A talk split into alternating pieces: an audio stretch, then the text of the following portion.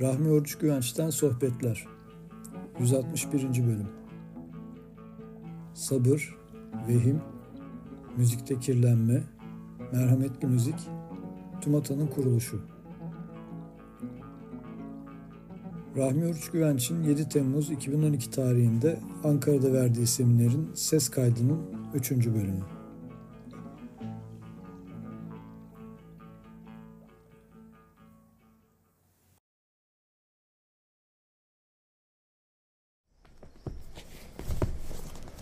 Ölçü, akıl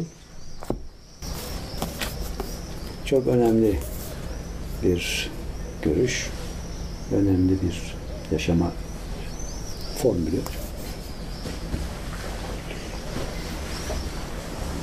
Elimde bir kitap var. Ankara'da neşredilmiş bir kitap. Hayata Dair diye. Austin Vakfı yayınları. Bu kitaptan bir sayfayı sizler açar mısınız? Tamam. Verin. Bakalım konumuza uygun ne çıkacak. İki sayfa var. Burası mı burası mı? Sağ Sağ taraf. Cadillac. Colorado'da 1957 yılıydı. Michael Thornburn adlı grafiker o zamanlar araba çizimleri yapıyor ve hayalindeki arabaları bir bir zamanının gazetelerine ve dergilerine gönderiyordu. Genç adam birkaç yıl sonra Ford'a geçtiğinde bu hiç kimse için sürpriz değildi. İnanılmaz arabalar çiziyor ve araba üreticileri onun çizdiği arabaları üretiyorlardı. 1960'larda artık o dönemin en önemli oto sanayisi ve araba üreticisi olan Cadillac'a transfer oldu. Ama Cadillac'la olan anlaşması gereği artık spor araba çizemeyecekti. Zamanın gençliği onun fikirleri sayesinde inanılmaz otolara biniyordu ama artık o orta yaştaki müşterilere hitap eden ve bir efsane haline gelen Cadillac çizimlerini yapıyordu. 1969 yılında Cadillac'tan GM'ye geçtiğinde artık o bir efsaneydi. Ama Tom Burn'un hala bir hayali vardı. Ne kadar büyük araba firmalarıyla çalışırsa çalışsın, çizimler hariç yönetimde çok daha fazla etkili olamadığının farkındaydı. Bu yüzden GM ile yaptığı bir anlaşma ile mutlaka çizdiği arabalardan birisine kendi bulduğu bir ismi verecekti. Ancak GM ondan önce ilk önce modellemeyi gerçekleştirmesini prototip incelendikten sonra bunun yönetim kurulunun kararı olduğunu söyledi. Thornburn 1972 yılında fevkalade güzel bir spor araba çizmişti. Araba onun dehasını ve hayal gücünü o kadar güzel yansıtıyordu ki o arabaya isim vermek belki de hayatının en zor kararlarından biri olacaktı. Arabaya isim ararken birçok arkadaşının ve meslektaşının görüşlerinden faydalandı. Ama hiçbiri onun aradığı isme yakın fikirler değildi. Hepsi dönemin klasik arabalarına verilen isimlerden ibaretti. Oysa bu derece iyi tasarlanmış ve sadece kendisinin test etmesi için bir tane üretilmiş bir bu arabanın ismi çok dikkat çekici olmalıydı.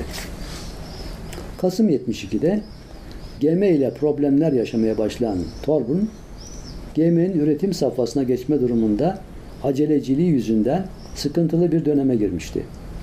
Bir gün arabasının bulunduğu prototip garajında yaşlı ve fakir görünümlü bir zenci Thornburn'un isimsiz modelini büyük bir özenle yıkıyordu. Thornburn adamın arabayı ne kadar özenle temizlediğini seyretti. Adam arabayı o kadar güzel parlatmıştı ki motorundan lastiklerine, lastiklerinden metal aksamına hatta ve hatta jantların içlerine kadar tüm bölgeleri temizlemişti. Belli ki yaşlı zenci adam bu arabaya kendisinden bir şeyler de katmıştı. Thornburn üzgün fakat ümit dolu bir ses tonuyla yaşlı adama yaklaştı. Hey ihtiyar, sence bu arabanın adı ne olmalı diye sordu. İhtiyar yaşlı gözlerle Thornburn'a döndü korkak bir ses tonuyla. Bence bu araba aynen Cadillac'a benzemiş dedi. Poor old Negro thinks it's a Cadillac. Thorburn oracıkta kala kalmıştı. Çünkü belki de hayatının en önemli anlarından birini yaşıyordu. Artık arabanın ismini bulmuştu. O yaşlı zenciye ne kadar teşekkür etse azdı. Artık GM'yi bırakıp yuvaya dönmenin ve Cadillac için bir spor araba üretmenin zamanını geldiğine inanmıştı. Arabanın bütün hakları kendisinde olduğu için GM'den tazminatla ayrıldı. Tabii o yaşlı zenciyi de modelleme bölümünün başına aldı. Arabanın adı P O O R O L D N Negro T Thanks I It's A S Cadillac olmuştu. Yani günümüzün en güz en gözde spor arabalarından Pontiac. Pontiac'ın ismi bu e, zencinin söylediği kelimelerden oluşmuş. O da bir Cadillac markasıymış. Şeker vereyim hocam. Tamam. Şeker vereyim mi hocam? Yok ben yok ben şey alıyorum. Evet. Pontiac. Evet. F hor. O old. N'si negro. T'si tens. İ'si tes. A'sı e, S'si Cadillac. Evet ilginç. Şimdi bunun konumuzla alakası ne? Bir kere adam çizim ustası. Hayali geniş ve ileriyi gören bir kişi. Ve birçok öğeyi birleştirip bir yeni güzellik, estetik ve ihtiyaca cevap verebilecek bir şey oluşturma imkanına sahip. Fakat kararı kendi bir egosundan değil, o zencinin gönül aleminden bekliyor ve oradan alıyor. Bu da paylaşımı gösteriyor. Ne oldu? Zan, zanın ötesine geçti. Hazreti Mevlana zanı işaret etmişti. Ben böyle zannediyorum, ben böyle görüyorum, biliyorum ötesinde paylaşmakla bir global, bütüncül bir yaklaşıma geçmiş oluyor. diye düşünüyorum. Siz Timote'yi ne zaman kurmuştunuz? 1976. O zamana kadar ki dönemde dönüşümden TÜMAT'a geçiş dönemiydi. 1968-69 yıllarında Alman lisesi öğrencileri Milliyet Gazetesi'nin açtığı liseler arası hafif batı müziği e, yarışmasını beste dalında kazanmışlardı. Ve o zaman Halit Kakınç ve Muhtar Turan Dönüşüm Folk İkilisi diye bir grup kurdular. O, o zamanları hatırlayabilirsiniz. Ee, o zaman Moğollar, Üçürel, Modern Folk Güçlüsü falan yeni yeni oluşuyordu o dönemde. Ve bu ikisi bir banjo ve gitar ile Kiziroğlu Mustafa Bey eserini plak yaptılar. Çok beğenildi, çok hoşlanıldı. Sonra bir toplantıda beraber olduk. Bu rebabı dinlediler. Neyi dinlediler? Çok beğendiler. Dediler biz seni de gruba almak istiyoruz. E siz gitar çalıyorsunuz, banjo çalıyorsunuz. Olsun. Otantik sazlarda olsun. Peki. E ben de onlara iltihak ettim. Bir arkadaş daha katıldı. Sonra dört kişi olduk. Dönüşüm Folk Dörtlüsü diye. E, o grupla bazı konserler verdik. O konserlerin içinde yavaş yavaş Orta Asya şarkıları, ilahiler falan da olmaya başladı benim olmam sebebiyle. Ve ilgi çekti. Hatta bir ara Hey dergisinde o zaman tasnifler oluyordu. En sevilen grup haline de geldiği zamanlar oldu bazı haftalarda. Sonra Kıbrıs'a gittik beraber. İnci Çayırlı bizimle gelmişti. Romanya'ya gittik. Daha sonra da Orta Asya yolculuğu yaptık. Orta Asya yolculuğu zaten benim ufkumu açtı. Bir ay. Önce Rusya, ondan sonra Kırgızistan, Özbekistan, Türkmenistan, Tacikistan ve Azerbaycan. Buralar dolaştık. Oralarda aletler gördüm. Bazılarını temin ettim, getirdim. Plaklar getirdim, notalar getirdim filan. Ondan sonra yavaş yavaş ulusal Türk müziği kavramı oluştu. Ve bunu bizimle paylaşanlar oldu. Mesela e, Barış paylaştı, kemençe kullandı. Sonra Cem Karaca yaylı tambur kullandı filan. Yavaş yavaş böyle bir ortak değerler ortaya çıktı. Daha sonraki dönemde dönüşüm artık şeyini bitirdi. Misyonunu tamamladı. Ve biz arkadaşlarla, konservatuvardan bazı arkadaşlarla tüm atanın ilk hazırlığına başladık. Artık bu defa gitar, banjo, bateri yok. Tamamıyla Türk sazları olacak ve otantik sazlar. Ve bu malzeme değerlendirilecek tarzında. İşte biline bilinen eski repertuar örnekleriyle örülen programlar hazırlamaya başladık. Ve şu kavram oldu, ortaya çıktı. Türk müziği tarih içinde bir bütünlük gösterir. Ve onu anlamak için o bütünlüğe girmek lazımdır. Bu da Orta Asya'dan başlar, günümüze kadar gelir. Orta Asya'dan sonra klasik Türk müziği, tasavvuf müziği, mehter marşları, serhat türküleri. Hepsi bir bütündür bunlar. Ve bunu biz konserlerde bu şekilde anlatarak icra etmeye başladık. Bu arada gazeteci bir arkadaşımız vardı. Ben dedi çok uzun görüyorum sizin isminizi dedi. Türk musikisini araştırma ve tanıtma grubu. Türk'ün tüsü, musikinin m'si, araştırmanın a'sı, tanıtmanın ta'sı olsa tüm ata çıkıyor dedi. Ne kadar güzel. E, isim babası yaptık ona. o günden beri de kullanıyoruz ki 1976. Fakat işin güzel tarafı Türkiye'de olduğu gibi Ankara'da var. Ankara TÜMAT'ta da var bazı arkadaşlar. Bunu paylaşıyorlar bizimle. Viyana'ya gidiyoruz. Viyana TÜMAT'a var. Zürih'te Zürih TÜMAT'a var.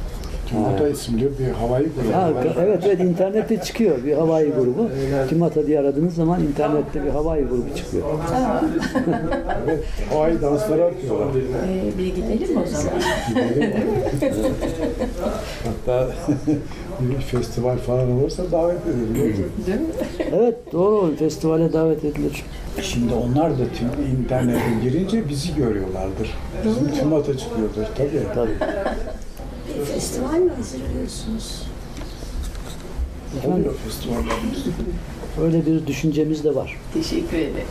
Gelecek sene nasipse e, Mayıs ayında düşünüyoruz. Bir konser ama festival havasında bir konser olacak inşallah. Onun bir örneğini 4 Mayıs'ta Münih'te yaptık. Buna 22 sanatçı katıldı 5 ülkeden.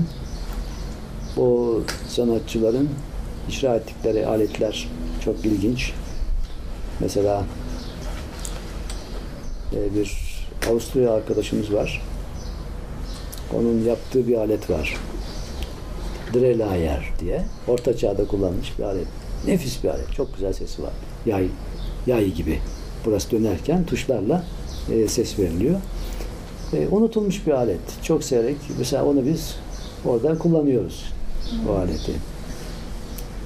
Sonra bir Moğol arkadaş var. Moğolistan'dan. Almanya'da oturuyor. Onun kullandığı bir alet var. Yatugan, yatak. Şöyle bir uzun alet. Parmaklarıyla çalıyor. Nefis bir alet. Sonra bir Hamburglu bayan var. Arp çalıyor. Ama bizim tekniklerimizle. Böylece, böylelikle hem eski kültürdeki e, bilgi ve malzemeleri kullanırken hem de ortak kültür değerlerini ortaya çıkarıyoruz ki bu konserin adı da Işığın Sesi idi.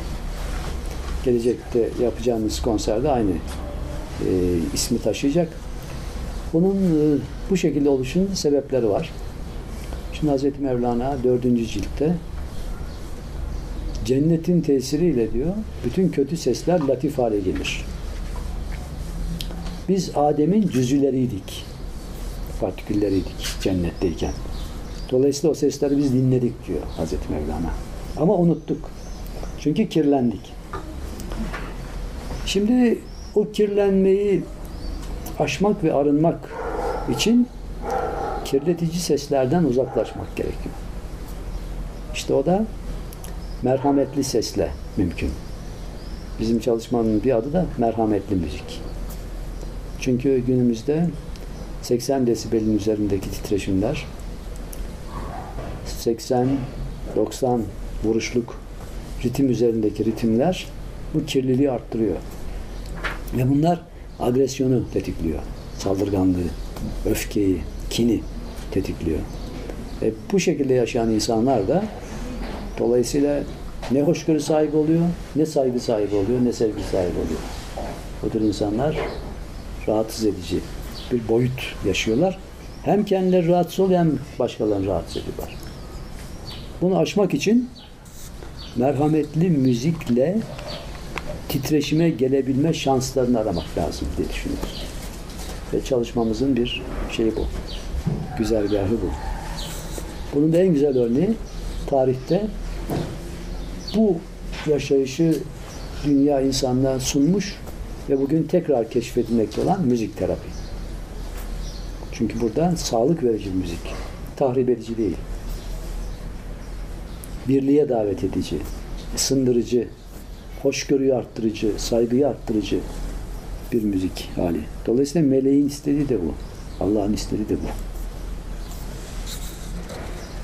Öteki tür şeytanı sevindiriyor. Çünkü ayrılık nifak getiriyor.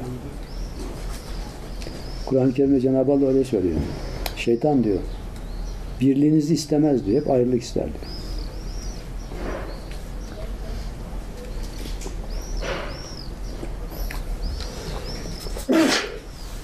Kardeşim.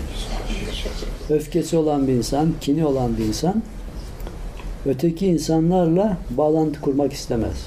Bir şeyde siler atar. Bir daha görüşmek istemez. Ne oldu? Bitti. Şeytan sevindi. Halbuki affetmekle, hoşgörüyle o kişinin değişme şansı da var. O kişi eğer bizim aynamızsa bizim de değişme şansımız var.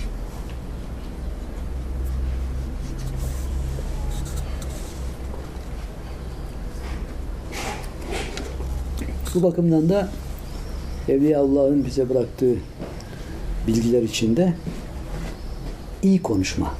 Yani kötü bir insan dahi olsa, kötü bir şey dahi olsa iyi konuşma onu olumluya dönüştürebilir.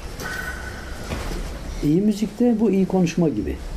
iyi titreşimler ulaştır, oluşturur. Şimdi sabrın kimyası na geçerken isterseniz Rebatname'ye müracaat edelim bu defa. Hazreti Sultan Veled bakalım ne diyor. Nuran şimdi. Gerçi Gülşat geldi ama Nuran şimdi sıra sende. Sonra Gülşat'a veririz. Sağ sol. Tamam mı? Maşallah Ferda Hanım da geliyor. Makale 67. Bu makalede şu beyan olunacaktır.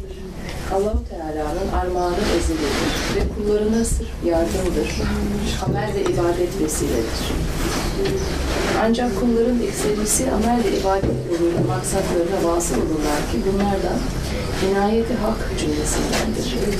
Amel vasıtasıyla elde ettikleri iyilikleri de amelden değil kısmettir. Zira çok kimseler amel ettikleri halde bir şey kazanamazlar. Nitekim Cenab-ı Mevlana buyurmuşlardır. İnsan yüz bin amel ve mücahededen sonra Hakka vasıl olduğu zaman gördü ki o taatler kendisine erişen atiyelere nispetle hiçtir ve anladı ki saadet kısmettir. Amel karşılığında değildir. Mesela birine bir kuruş mukabilinde bir aylık ekmek verseler, bilir ki verdiği bir kuruş bu bir aylık ekmeğin bedeli değildir. Bu kuruşun bedeli belli miktarda az bir ekmektir. Yoksa bir kuruşla bir aylık ekmek arasında hiç nispet yoktur. O kimse ki iyidir, ezelden iyiydi, burada iyi olmadı. Onun saadeti ezelidir. Kötüyse o kötülük de şimdi gelmiş değildir. O da ezelidir. Gözü olan bunu görür ve bilir. O ezelden kötüydü ve iyiye layık değildi. Onun cezası ebede kadar kötü olmaktır.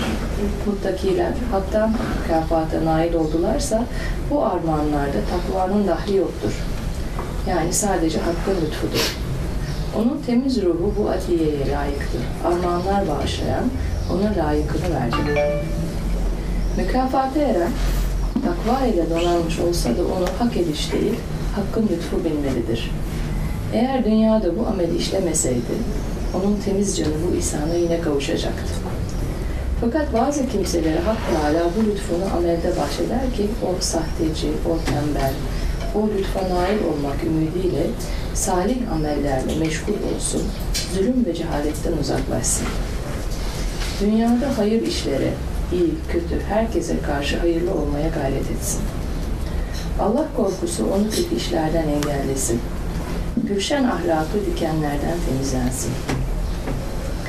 O cevheri elde etmek ümidiyle çaba ve gayret etsinler. Ömürlerini taatle hasreylesinler.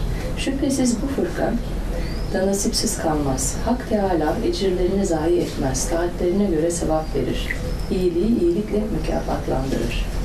İyilerin varacağı yer dar-ı naimdir. Kötülerin cehennemdeki yerlerini ne gör ne de sor.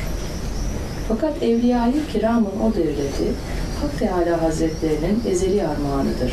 Eğer bu namaz o mükafatı kazandırsaydı o ona huzurla eda eden herkesin ona nail olması lazım gelirdi.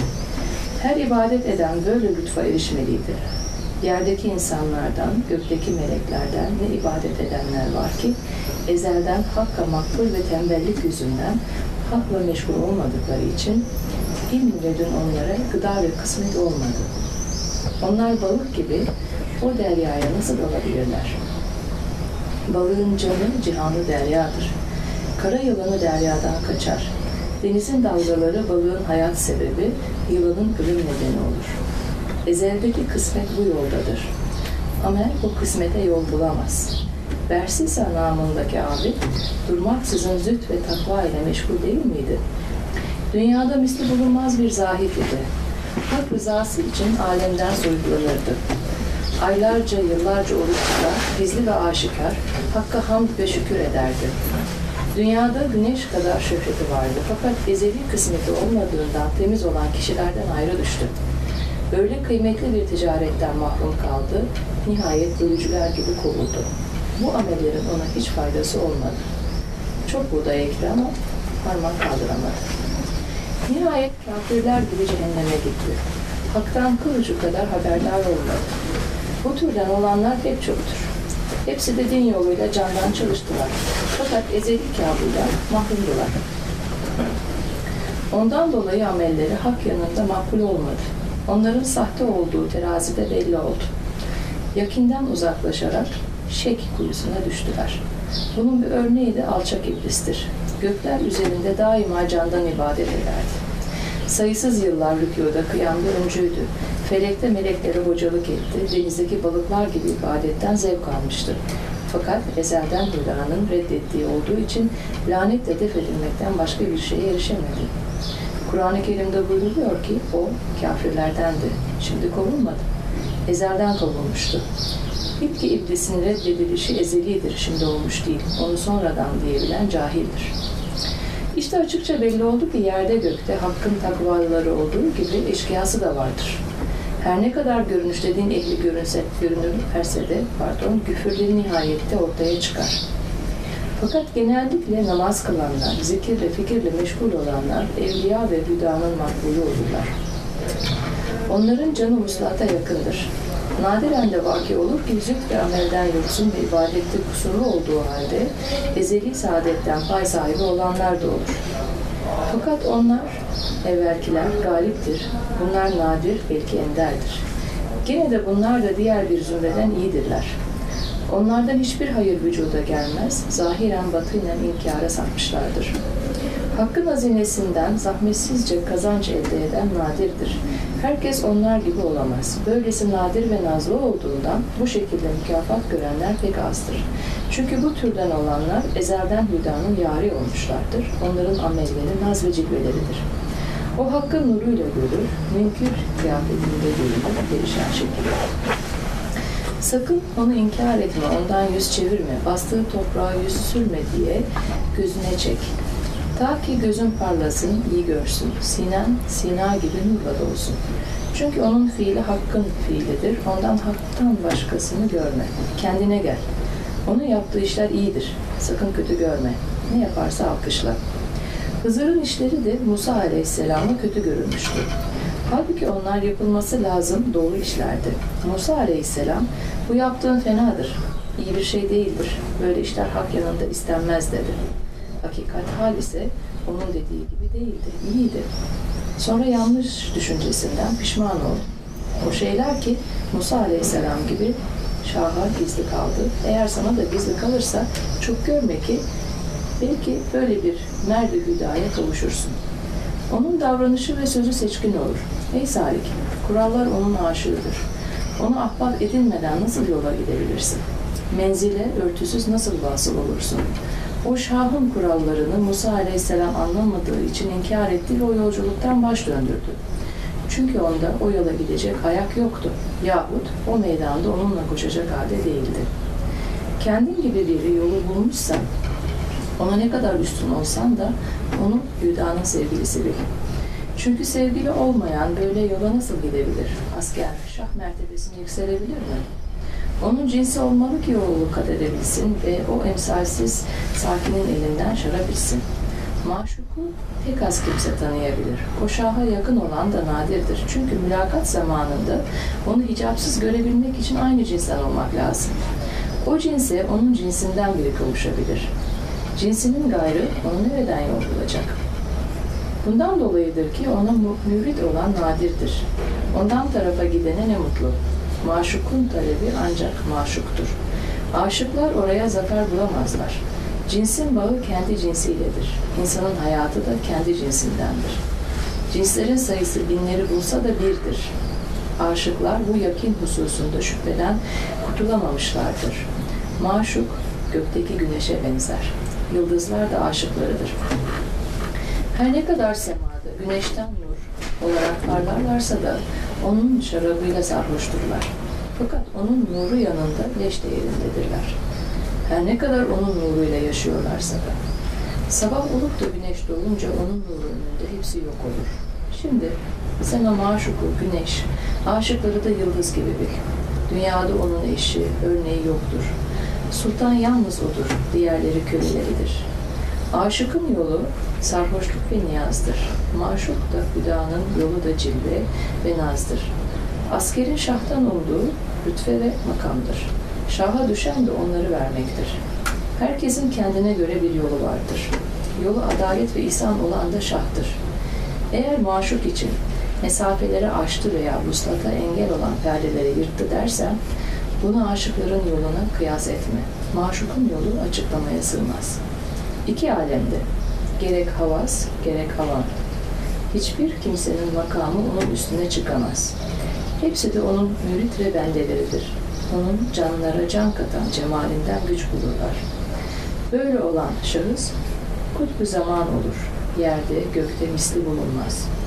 Onun sözü herkesinkinden üstün, hali herkesin halinden başkadır.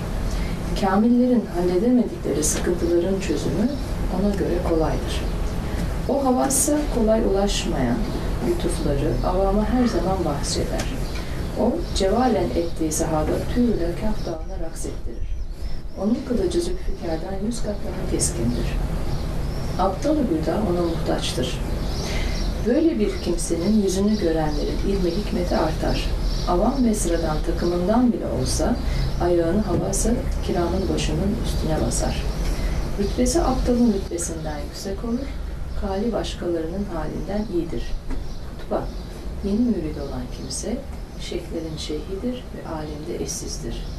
Kimin üstadı hünerli olursa bil ki onun şakir de kudretlidir. Bu kadar. Teşekkür.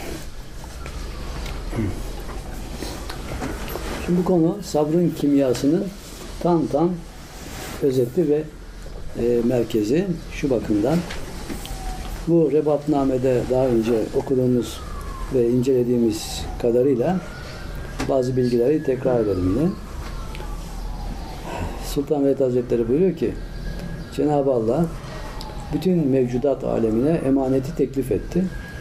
Sadece insan kabul etti. Neydi bu emanet diyor? Emanet akıl.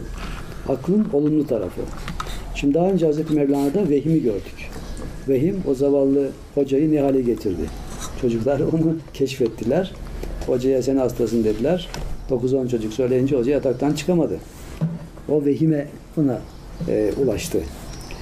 Dolayısıyla vehim aklın olumsuz tarafı.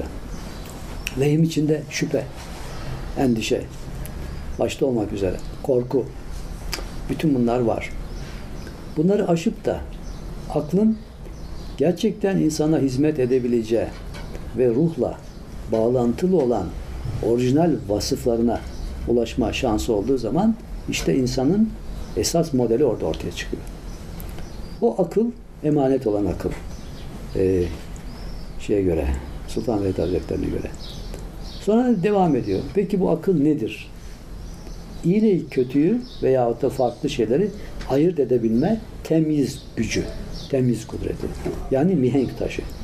Şimdi kuyumcuya gittiğimiz zaman o taşı uyguluyor, kaç ayar olduğunu buluyor. İşte bu kesin bir şey. Ve bunu kimler bilir diye sorduğu zaman verdiği cevapta da Hızır'la Musa peygamberin bahsi geçiyor. Şimdi burada da orası çıktı. Onu da bilmeyenler belki vardır veya unutanlar. Tekrar edelim. Hz. Musa bir sohbette çok güzel şeylerden bahsediyor. Ve soruyorlar, ya Musa senin gibi güzel konuşan, senin gibi bunları bilen başka kişi var mı? Orada Cenab-ı Allah e, bir bilgi gönderiyor. Şey, ve bu bilgi Hızır Aleyhisselam işaret ediyor. O zaman Hz. Musa Hızır Aleyhisselam'la sohbet etmek, beraber olmak istiyor. Cenab-ı Allah onun o isteğini kabul ediyor ve beraber yolculuğa başlıyorlar. Ama yolculuk başında Hz. Musa'ya Hızır Aleyhisselam'ın bir e, şartı vardır. Der ki bana soru sormayacaksın. Peki kabul. İşte önce bir gemi alırlar veya bir kayık neyse. Orada Hızır Aleyhisselam delikler oluşturur. Yani tahrip eder bindikleri vasıtayı. Hz. Musa çok kızar ama bir şey söylemez. Sonra karaya ulaşırlar. Orada bir çocuk görürler. O çocuk çok güzel bir çocuktur. Oğlan çocuğu. Etrafındakiler sanki ona ibadet ediyorlar gibi bir hal içindedir. Ve Hızır Aleyhisselam o çocuğu bir yumrukla öldürür. Hz. Musa isyan eder. Sonra yine af olur. Bir defa bir kasabaya giderler. Kasabalılar bunlara yiyecek vermez. Ondan sonra oradan geçerken yıkık bir e, duvar görür. Hızır Aleyhisselam o duvarı onarır tekrar. Musa peygamber tekrar kızar. Bize der yemek bile vermediler, ekmek bile vermediler. Sen niye bunların duvarını onarıyorsun diye.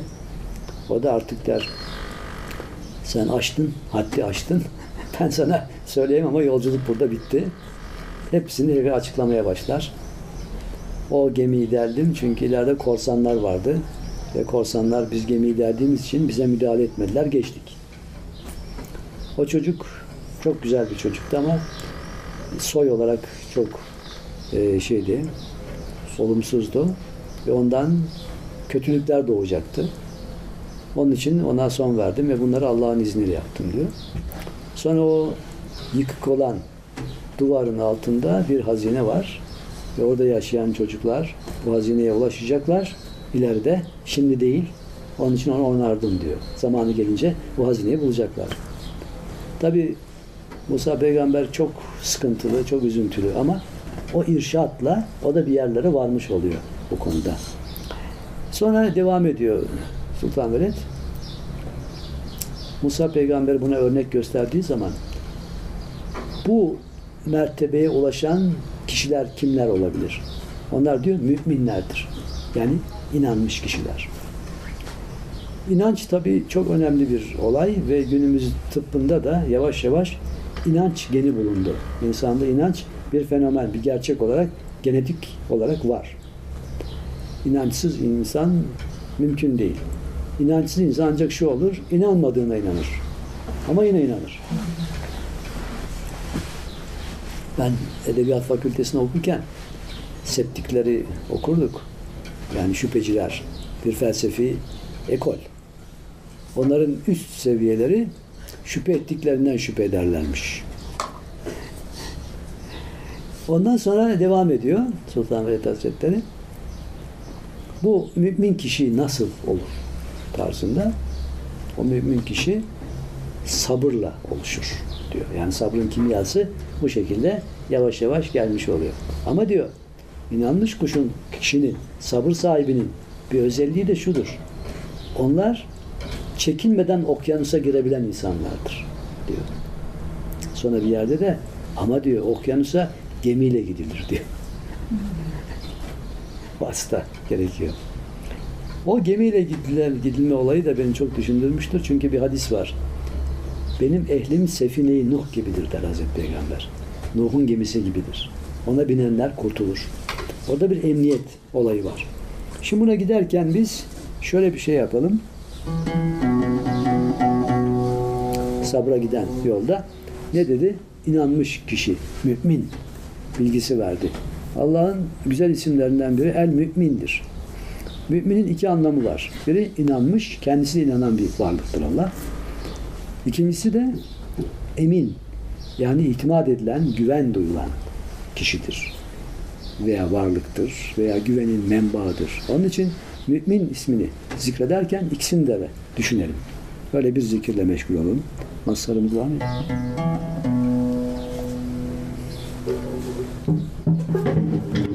Zikirle ne yapıyoruz? Allah'a onun güzel isimlerle dua ediniz diyor Cenab-ı Allah.